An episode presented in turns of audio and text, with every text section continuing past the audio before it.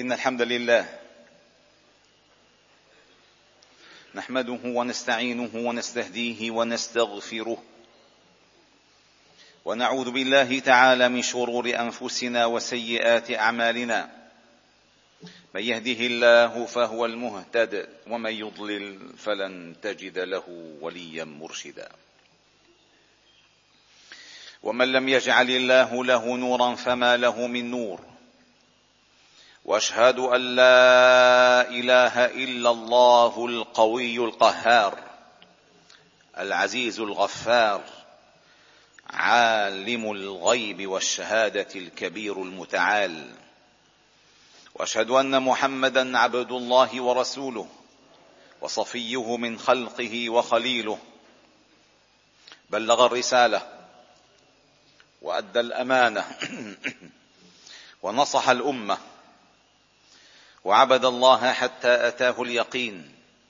صلوات ربنا وتسليماته عليه وعلى آله الأطهار وصحابته الأخيار.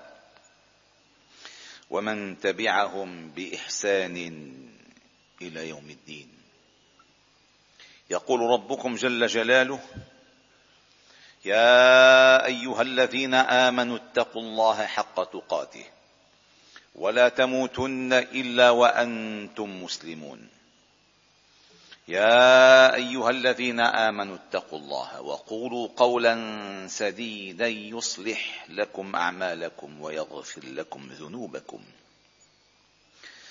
ومن يطع الله ورسوله فقد فاز فوزا عظيما. ثم أما بعد فإن أصدق الحديث كلام الله تعالى. وأحسن الهدي هدي محمد صلى الله عليه وسلم. وشر الأمور محدثاتها. وكل محدثة بدعة. وكل بدعة ضلالة. وكل ضلالة في النار.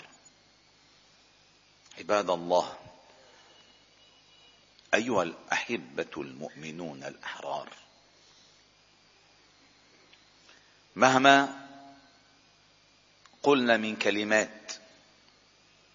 ومهما نمقنا من عبارات فالحدث التي تعيشه أمتنا اليوم أبلغ وأوضح وأبين. ولكن متى يتم التعامل مع الأحداث على ضوء كتاب الله تعالى وسنة نبيه محمد صلى الله عليه وسلم؟ تكون بدأت رحلة العودة إلى الله. ومتى يتم التعامل مع الأحداث؟ على أنها صراع على أراض أو على نفط أو على غاز أو على معارك قتالية تاريخية؟ يخرج الإنسان من دائرة كنتم خير أمة أخرجت للناس. فلذلك على المسلم دائما أن يحدد البوصلة وأن يعيد الأولويات إليه. ويتعلم من القرآن كيف يفهم لأن القرآن يهدي للتي هي أقوم. ويتعلم من سنة محمد صلى الله عليه وسلم كيف يعمل لأن النبي صلى الله عليه وسلم كان قرآنا يمشي على الأرض. فإذا غاب عن ذهن الإنسان في التعامل مع أي حدث مع أي حدث مهما صغر أو كبر إذا غابت عنه هاتان الحقيقتان فهو يبقى في الأرض حيران ويمشي مكبا على وجهه لا يدري ولا يبالي الله تعالى به بأي أودية الدنيا هلك. وتحدثنا إليكم في الخطبة الماضية عن قضية فلسطين وأنها قضية إسلامية بحتة. وأبى موقع اليوتيوب أن يضع هذه الخطبة لأنها بهذا العنوان. حتى تغير العنوان وضعت الخطبة. يعني لاحظوا كيف يتابعوننا نحن في طرح قضايانا إن كانت إسلامية؟ وكيف تغيب يغيب الوعي عن أمة محمد صلى الله عليه وسلم في إدارة معاركهم وفي فهم أحداثهم. وبداية أنطلق اليوم لألج إلى موضوع الحدث من كتاب الله تعالى وكفى به بيانا وشفاء وضياء وبرهانا. يقول الله تعالى وإذ قال موسى لقومه يا قوم اذكروا نعمة الله عليكم إذ جعل فيكم أنبياء وجعلكم ملوكا وآتاكم ما لم يؤت أحدا من العالمين. هذا الحافز الأساس في تحفيز أي أمة على العمل وفي تحذير أي أمة عن التواكل عن العمل بحجة أن تاريخنا ناصع وأن بطولاتنا هزت التاريخ وأن أجدادنا كانوا يفعلون ويفعلون ويفعلون ولكن ما أنتم فاعلون اليوم؟ وما كثرة ذكر قصة بني إسرائيل وموسى عليه السلام في كتاب الله إلا لهذا المعنى بالذات. خصوصا أنه أتت في سورة البقرة في أول ما نزل من كتاب الله تعالى بالمصحف المجموع في ذكر بني إسرائيل يا بني إسرائيل اذكروا نعمتي التي أنعمت عليكم. وهذا الخطاب من بلغه لليهود؟ نحن. نحن بلغنا هذا لليهود. نحن قلنا لهم افعلوا كذا واذكروا كذا ولا تكونوا كذا وكذا وكذا. حتى نستفيد نحن من المحاذير التي وقعوا فيها حتى لا نقع نحن فيها. فالآية الأولى في صدر هذه القصة أراد الله تعالى من موسى أن يذكرهم بنعمته عليهم كيف جعلهم ملوكا وجعل فيهم أنبياء وآتاهم ما لم يؤت احدا من العالمين. هذا الحافز الأول من نحن أصلا لولا الدين؟ من نحن لولا القرآن؟ من نحن لولا الإسلام؟ من نحن لولا محمد صلى الله عليه وسلم بسنته وهديه؟ من نحن؟ نحن لا شيء. وإن كنتم من قبل لفي ضلال مبين. رفعنا الله تعالى بالقرآن أعزنا بالإسلام أكرمنا بالدين. ونحن بلا هذه المسائل لا قيمة لنا ابدا. فبقدر تمسكنا بها بقدر ما تبقى كرامتنا معنا. وعزنا لنا وشرف وشرفنا يرافقنا. فقال يا قوم ادخلوا الأرض المقدسة المقدسه التي كتب الله لكم. ولا ترتدوا على أدباركم فتنقلبوا خاسرين. بنو إسرائيل موعودون موعودون بنص التوراة. ومن مقصد بعثة موسى عليه السلام إلى فرعون أن يعيدهم إلى الأرض المقدسة. فعندما واجه موسى عليه السلام فرعون ماذا قال له؟ أن أرسل معي بني إسرائيل ولا تعذبهم. هذا الذي كان يريد موسى عليه السلام أن يعيد بني إسرائيل. ما تبقى من نسل يوسف عليه السلام واضطهدوا من قبل حكام مصر. أن يعيدهم إلى أرضهم الأرض المقدسة. والله تعالى عندما قال ادخلوا الأرض المقدسة التي كتب الله لكم. أي هي لكم؟ هي لكم. ولكن عليكم أن تقبلوا أن تدخلوها مؤهلين أن تحافظوا عليها. ولا ترتدوا على أدباركم فتنقلبوا خاسرين. انظروا إلى الجواب. والجواب عندما يسطره القرآن لا يريد لنا أن يقص لنا قصة تاريخية طويت صفحتها وانتهت بل يريد أن يرشدنا للتي هي أقوم أنه في كل الأزمات التي تشابه هذه الأزمات يكون الجواب مثل هذا الجواب. فما يقال لك إلا ما قد قيل للرسل من قبلك تشابهت قلوبهم مثل قولهم. هكذا النفس البشرية على مر التاريخ في الأزمات تكشف إما عن مخبوءات خيراتها وإما عن مخبوءات شر شرها. قالوا يا موسى إن فيها قوما جبارين وإن لن ندخلها حتى يخرجوا منها فإن يخرجوا منها فانا داخلون. انظروا إلى هذا الجواب السيء. أنتم ترون مع جبروت الله تعالى الذي رأيتموه عيانا في إهلاك عدوكم فرعون. ترون جبروت لغير الله في الأرض؟ حتى تقولوا إن فيها قوما جبارين. ألم يهلك الله فرعون أمام أعينكم وأنتم تنظرون؟ ألم تروا كيف أهلك الله جند فرعون وأنتم تنظرون؟ أبعدما رأيتم جبروت الله تعالى بعدوكم. تقولون إن فيها قوم جبارين. وتؤكدون وإن لن ندخلها بالتأبيد. بالشرط حتى يخرجوا منها. فإن يخرجوا منها فإنا داخلون. ما قيمتكم؟ ما عزكم؟ ما شرفكم؟ ما إكرامكم؟ ما فضيلتكم؟ إن أخذتم كل شيء على أكف الراحة لن يدوم. قال رجلان وما أحوجنا إلى هؤلاء الرجال. وما أحوجنا إلى هذا الصوت الذي ينبغي أن يبقى مدويا في كل الأزمات وأن يبقى مذكرا في كل المدلهمات وأن يبقى صارخا في كل الكربات قال رجلان من الذين يخافون أنعم الله عليهم ادخلوا عليهم الباب. فإذا دخلتموه فإنكم غالبون وعلى الله فتوكلوا إن كنتم مؤمنين.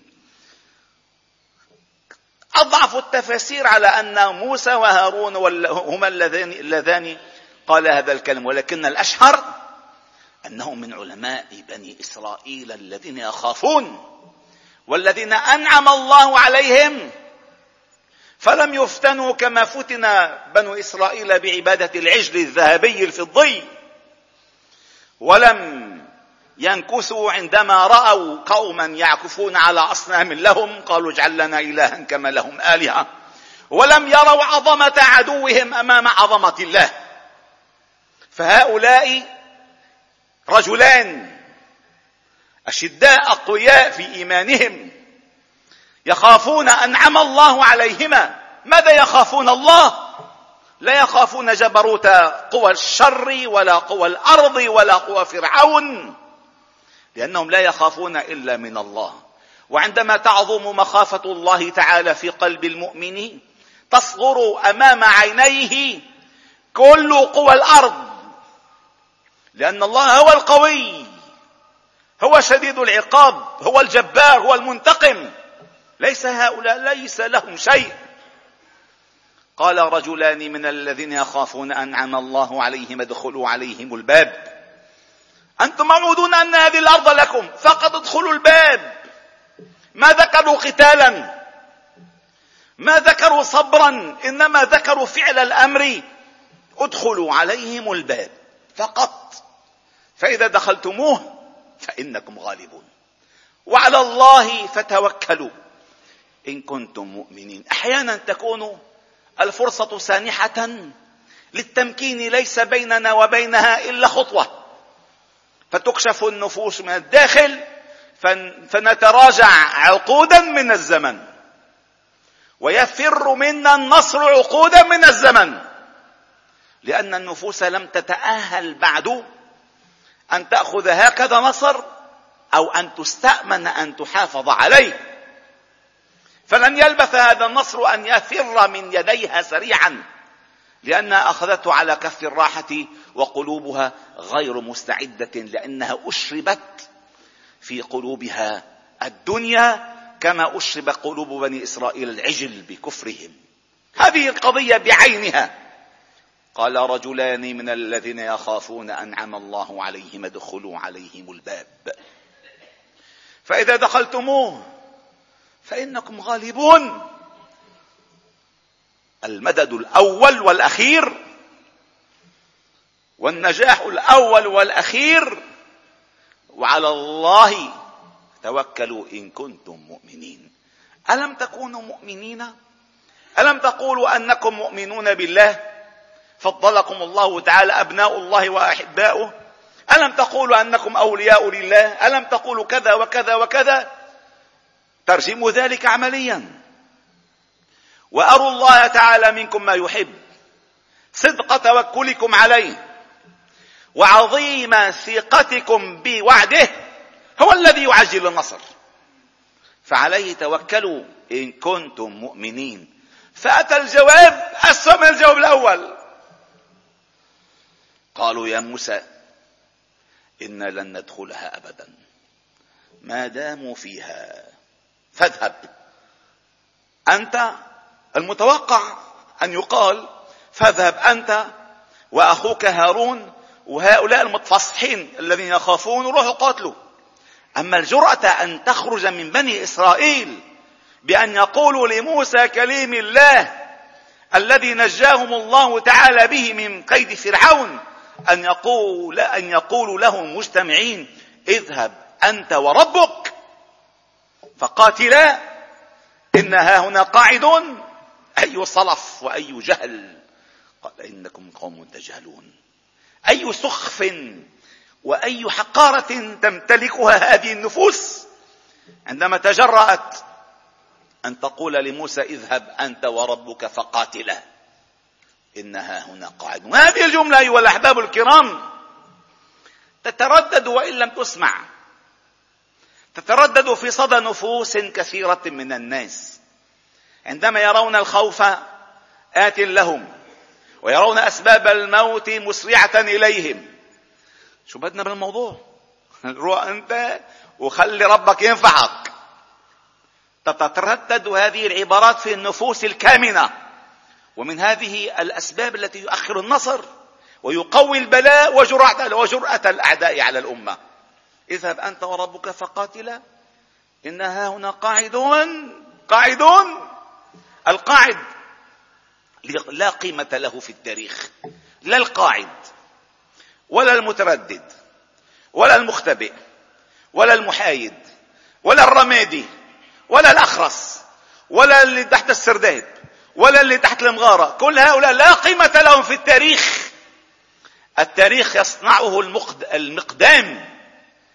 التاريخ يصنعه الذي لا يرى إلا الله وموعود الله تعالى له إما بالنصر وإما بالشهادة. أما الذي ينتظر تقلبات الإقليم والذي ينتظر التسويات الدولية حتى يظهر أنه حمل وديع يريد أن يعيش بسلام مع اليهود فهذا ما أشبهه بيهود الأمس. وما أسوأ وجوده بيننا أيها الأحباب الكرام. فماذا قال موسى عليه السلام؟ قال رب إني لا أملك إلا نفسي وأخي. فافرق بيننا وبين القوم الفاسقين. وصلناهم على الباب حتى يعودوا إلى كل بعد كل هذا الأذى هذا الاضطهاد الذي وقعوا فيه تحت سلطة فرعون بعدما وصلوا كل هذه المرحلة الكبيرة. وصلوا إليها فقط يدخل عليهم الباب قالوا اذهب أنت وربك فقاتلا إن فيها قوم جبارين فقال موسى ربي إني لا أملك إلا نفسي وأخي. فافرق بيننا وبين القوم الفاسقين. قال فإنها محرمة عليهم. الله أكبر. أربعين سنة يتيهون في الأرض. فلا تأس على القوم الفاسقين. هذه الأرض التي كتبها الله لهم. عندما وصلوا إليها بهذه النفوس حرمها الله عليهم. هذه المعركة الهائلة التي قامت بين موسى عليه السلام وفرعون. وأغرق الله تعالى فرعون.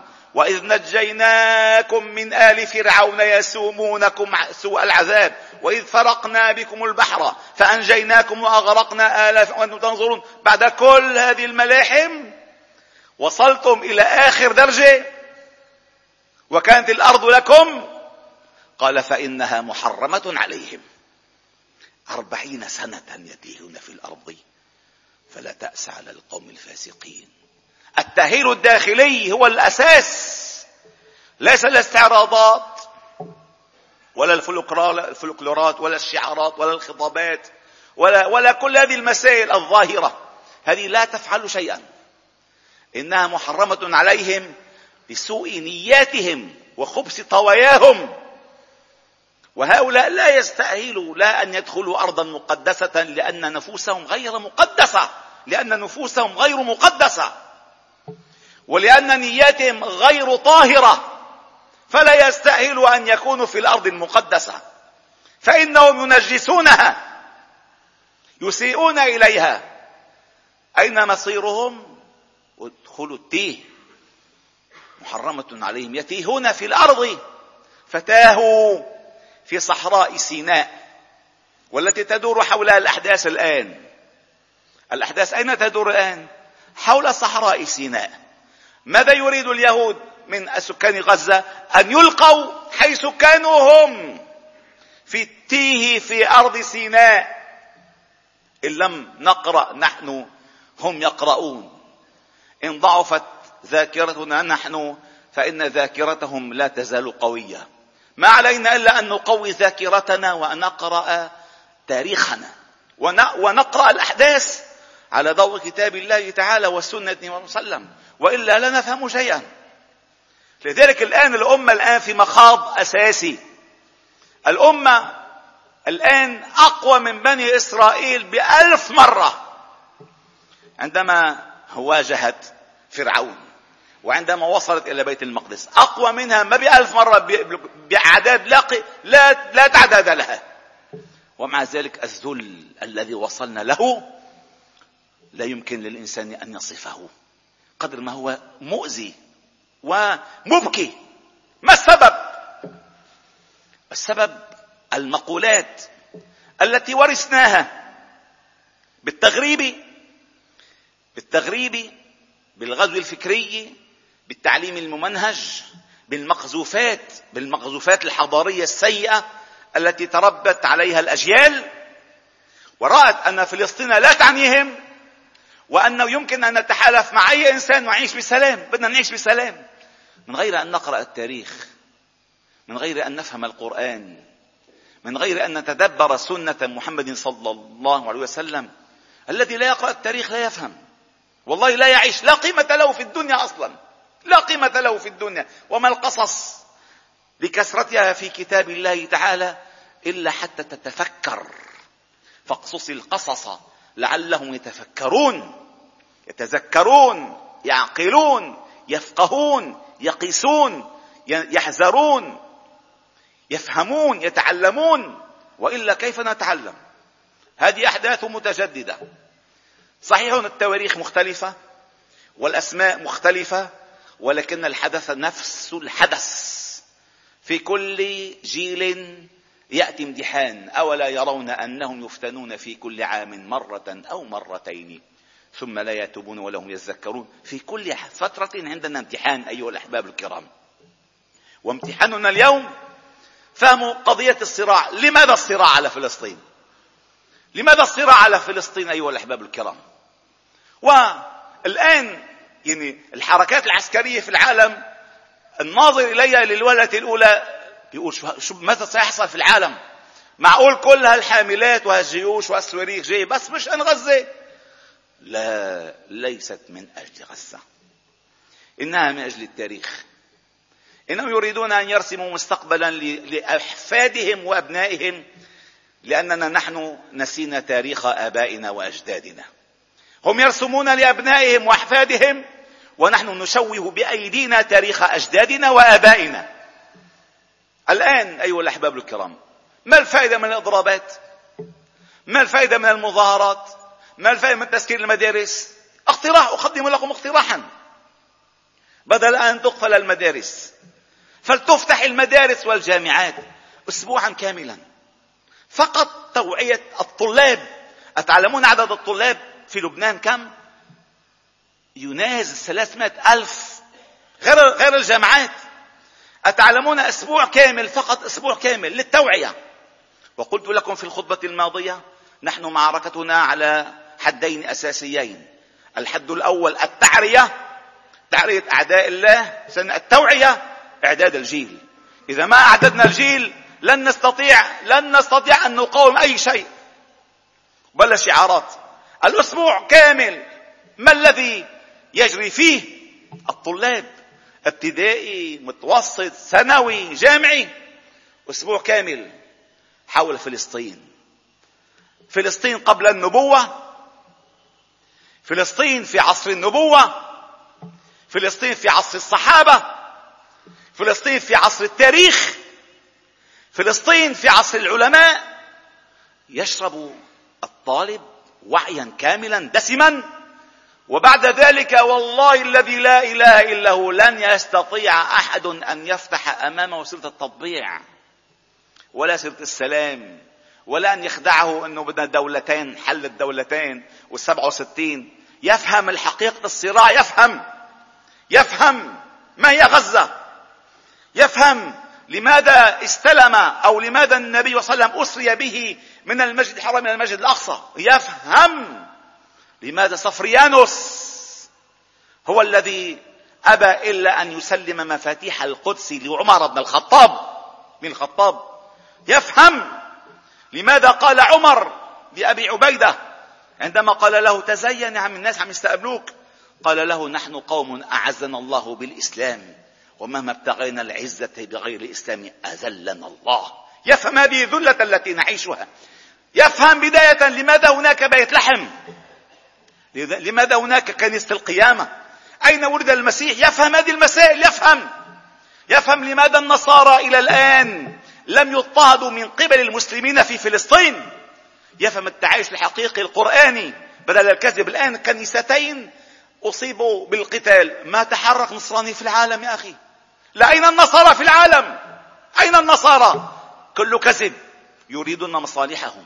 تآلبوا مع اليهود تحالفوا مع اليهود لتحقيق المصالح. معا.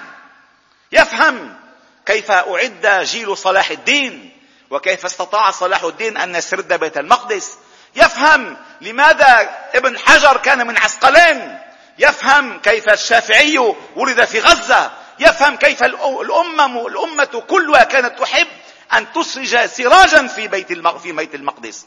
يفهم هذه المسائل. وبعد أسبوع والله كل الصواريخ وكل حملات الطائرات والبوارج لن تؤثر في قلبه بشيء أبدا. أما ونحن بهذه بحال التعرية هذه بحال الخواء الذاكرية نخاف من أي شيء. بكرة الحرب بكرة الحرب شو بده يصير؟ وأنت أين قلبك؟ هل أنت في نفسك تقول اذهب أنت وربك فقاتلا؟ هل تقول إن فيها قوما جبارين؟ وأين جبروت الله؟ وقهروت الله وملك الله وقوة الله. هذا الذي ينبغي أن تعاد الأمة إلى فهمه من هذه البوابة. ادخلوا عليهم الباب. فإذا لم ندخل في فهم الأحداث من هذا الباب سيطول بنا التيه. قلنا سبعين ثمانين سنة بالتيه بعد فلسطين. إن لم نفهم هذه القضية سيرث الجيل الذي بعدنا نفس المآسي التي عندنا. وستتقدم يتقدم أعداء الله وينشرون المستوطنات وكل الحافلات والحاملات في سبيل خدمتهم. ونحن نقول يا رب انصرنا على اليهود. لن ينصرنا الله على اليهود لن, لن نستاهل. الله قادر ولو شاء الله لانتصر منهم. بلحظة. ولكن ليبلو بعضكم ببعض. أين أنتم؟ من تقديم أسباب النصر على اليهود. أين أنتم من أسباب تثبيت الأمة في معركتها مع اليهود؟ في أسباب التوعية لهذا الجيل الصاعد نساء وشبابا. في مواجهتكم لهذه المعركة الهامة يربى الجيل في المدارس أن هناك ملحمة كبيرة ستقوم وأن الخلافة آخر الزمان ستكون في بيت المقدس على أسبوع كامل. لا نحتاج لا إلى مظاهرات ولا إلى خطابات ولا إلى يافطات. نحتاج إلى توعية. أن نعي من أين ندخل؟ وكيف نفهم؟ وكيف نتوكل؟ عندها نحن بخير. وإلا فالمسات ستزداد. والذي لفت نظري البارحة أيها الأحباب الكرام الحوثيون امبارح أرسلوا صاروخ قال إلى فلسطين. خبر مدهش فعلا. أنه شو؟ ولكن الأمريكان اعترضوا الصاروخ وأسقطوه وكان متجها إلى فلسطين يقول إلى إسرائيل. السؤال الأول والأهم وأترك لكم الجواب. إذا كانت تستطيع أمريكا في بحرنا في بحرنا ليس في بحرهم. إن كانت تستطيع أمريكا في بحرنا أن تعترض صاروخا يتجه إلى فلسطين. لماذا لم تعترض إلى على مئات الصواريخ التي توجهت إلى السعودية والإمارات؟ لماذا؟ هل هناك حلف؟ نعم. هل هناك مسرحية؟ نعم. الرادار ما بيميز. الرادار بيشوف صاروخ. ما بيشوف وين رايح. ما دام شاف صاروخ بيضربه. ليش يسمح الصاروخ ينزل بالسعودية وينزل بالإمارات ولا يسمح أن يصل إلى إسرائيل. إذا هذه اتفاقيات أمن جوفاء. لا قيمة لها أوهم من بيت العنكبوت. ما دامت تهدد ثروات الأمة الإسلامية السنية فعد وعد وعد وعد والأكثر والأنكى من ذلك أنه قال اتهم الفلسطينيون بأنهم وراء مستشفى هذه المعمداني. كما اتهم الثوار السوريون أنهم هم وراء مجازر الغوطة. نفس المدرسة. نفس العقلية أيها الأحباب الكرام. أمن التأدب أن أقول لقاتل عذرا؟ فقد لطخت يديك دمائي. أأقول للكلب العقور تأدبا؟ دغدغ بنابك يا أخي أشلائي.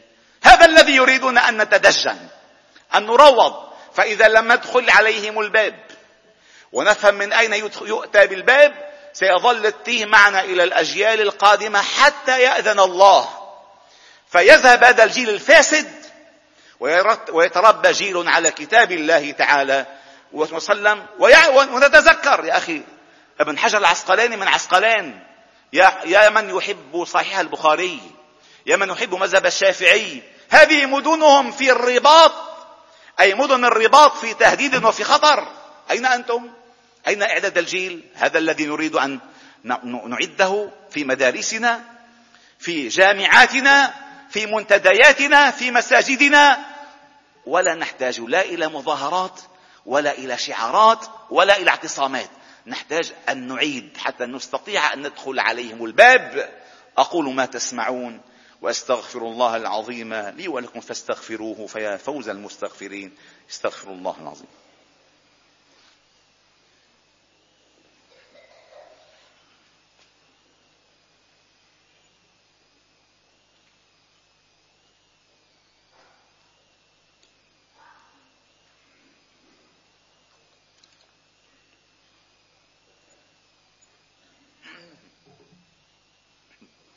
الحمد لله وكفى. وسلام على عباده الذين اصطفى. وأشهد أن لا إله إلا الله وحده. نصر عبده وصدق وعده وأعز جنده. وهزم الأحزاب وحده. لا شيء قبله ولا شيء بعده. ولا نعبد إلا إياه. مخلصين له الدين ولو كره الكافرون. وأشهد أن محمدا عبده ورسوله. وصفيه من خلقه وخليله. بلغ الرسالة وأدى الأمانة ونصح الأمة. وجاهد في الله حق جهاده وعبد الله حتى أتاه اليقين عباد الله. إن الله وملائكته يصلون على النبي. يا أيها الذين آمنوا صلوا عليه وسلموا تسليما. اللهم صل على محمد وعلى آل محمد كما صليت على إبراهيم وعلى آل إبراهيم. وبارك على محمد وعلى آل محمد كما باركت على إبراهيم وعلى آل إبراهيم في العالمين. إنك حميد مجيد. وارض اللهم عن الخلفاء الراشدين والصحابة والتابعين ومن تبعهم بإحسان إلى يوم الدين وعنا معهم برحمتك يا أرحم الراحمين. اللهم ارحمنا فإنك بنا راحم. ولا تعذبنا فإنك علينا قادر. ولا تسلط علينا بذنوبنا من لا يخافك ولا يرحمنا. يا حي يا قيوم. برحمتك نستغيث. أصلح لنا شأننا كله ولا تكلنا إلى أنفسنا طرفة عين ولا أقل ولا أكثر. إلهنا مولانا أنت رب العالمين. اللهم اهدنا واهد بنا واجعلنا سببا لمن اهتدى. اجعل اللهم هداة مهتدين غير ضالين ولا مضلين سلما لأوليائك وحربا على أعدائك. نحب بحبك من أحبك ونعادي بعداوتك من خالف أمرك. اللهم اهدي شبابنا اللهم اهدي رجالنا اللهم اهدي نساءنا اللهم اهدي شاباتنا اللهم اهدي أبناءنا وبناتنا اللهم اهدي إخواننا وأخواتنا اللهم اهدي أمهاتنا وآباءنا ربنا ارحمهما كما ربيانا صغارا. اللهم اهدي علماءنا لقول الحق واهد ولاة أمورنا للحكم بالحق واهدنا بهداك ولا تكلنا إلى سواك.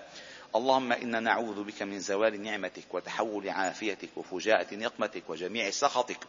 اللهم إنا نعوذ بك من جهد البلاء ودرك الشقاء وسوء القضاء وشماتة الأعداء. اللهم إنا نسألك من خير ما سألك منه نبيك محمد صلى الله عليه وسلم ونستعيذك من شر ما استعاذك منه نبيك محمد صلى الله عليه وسلم. وأنت المستعان وعليك البلاغ ولا حول ولا قوة إلا بالله العلي العظيم. اللهم أحسن عاقبتنا في الأمور كلها وأجرنا من خزي الدنيا وعذاب الآخرة. اللهم أنا نسألك أن تستعملنا فيما يرضيك عنا. اللهم أنا نسألك أن تهيئ لنا من أمرنا رشدا وأن تهيئ لنا من أمرنا مرفقا وأن تهيئ لنا من أمرنا من هذا الضيق مخرجا يا أرحم الراحمين. اللهم يا, يا فارج الهم يا مزيل الغم يا مجيب دعوة المضطرين يا رحمن الدنيا والآخرة ورحيمهما ارحمنا وأهلنا في فلسطين رحمة من عندك تغنينا وتغنيهم بها عن رحمة من سواك. اللهم اجعل معيتك العظمى لهم سندا اللهم سدد رمي المجاهدين. اللهم ثبت أقدامهم. اللهم اربط على قلوبهم. اللهم أعطهم أكتاف أعدائهم. اللهم اجعل ما في أيديهم عليهم كالحجارة من سجيل. واجعلهم كالطير الأبابيل. اللهم إنا نسألك أن ترينا نصرا نستأهله. اللهم هيئنا لهذا النصر العظيم. اللهم اجعلنا ننصر هذا الدين حتى ينزل علينا نصرك العزيز. اللهم إنا نسألك رضاك والجنة. ونعوذ بك اللهم من سخطك والنار. اللهم آمن روعاتنا اللهم استر عوراتنا اللهم احفظنا من بين أيدينا ومن خلفنا وعن أيماننا وعن شمائلنا ومن فوقنا. ونعوذ بعظمتك أن نغتال من تحتنا. اللهم اجعل هذا البلد سخاء رخاء حفظا وأمنا بحفظك وأمنك. فإنك أنت الله خير حافظا وأنت أرحم الراحمين. اغفر اللهم لنا ولوالدينا ولمن علمنا. وللمسلمين في مشارق الأرض ومغاربها. سبحان ربك رب العزة عما يصفون وسلام على المرسلين والحمد لله رب العالمين.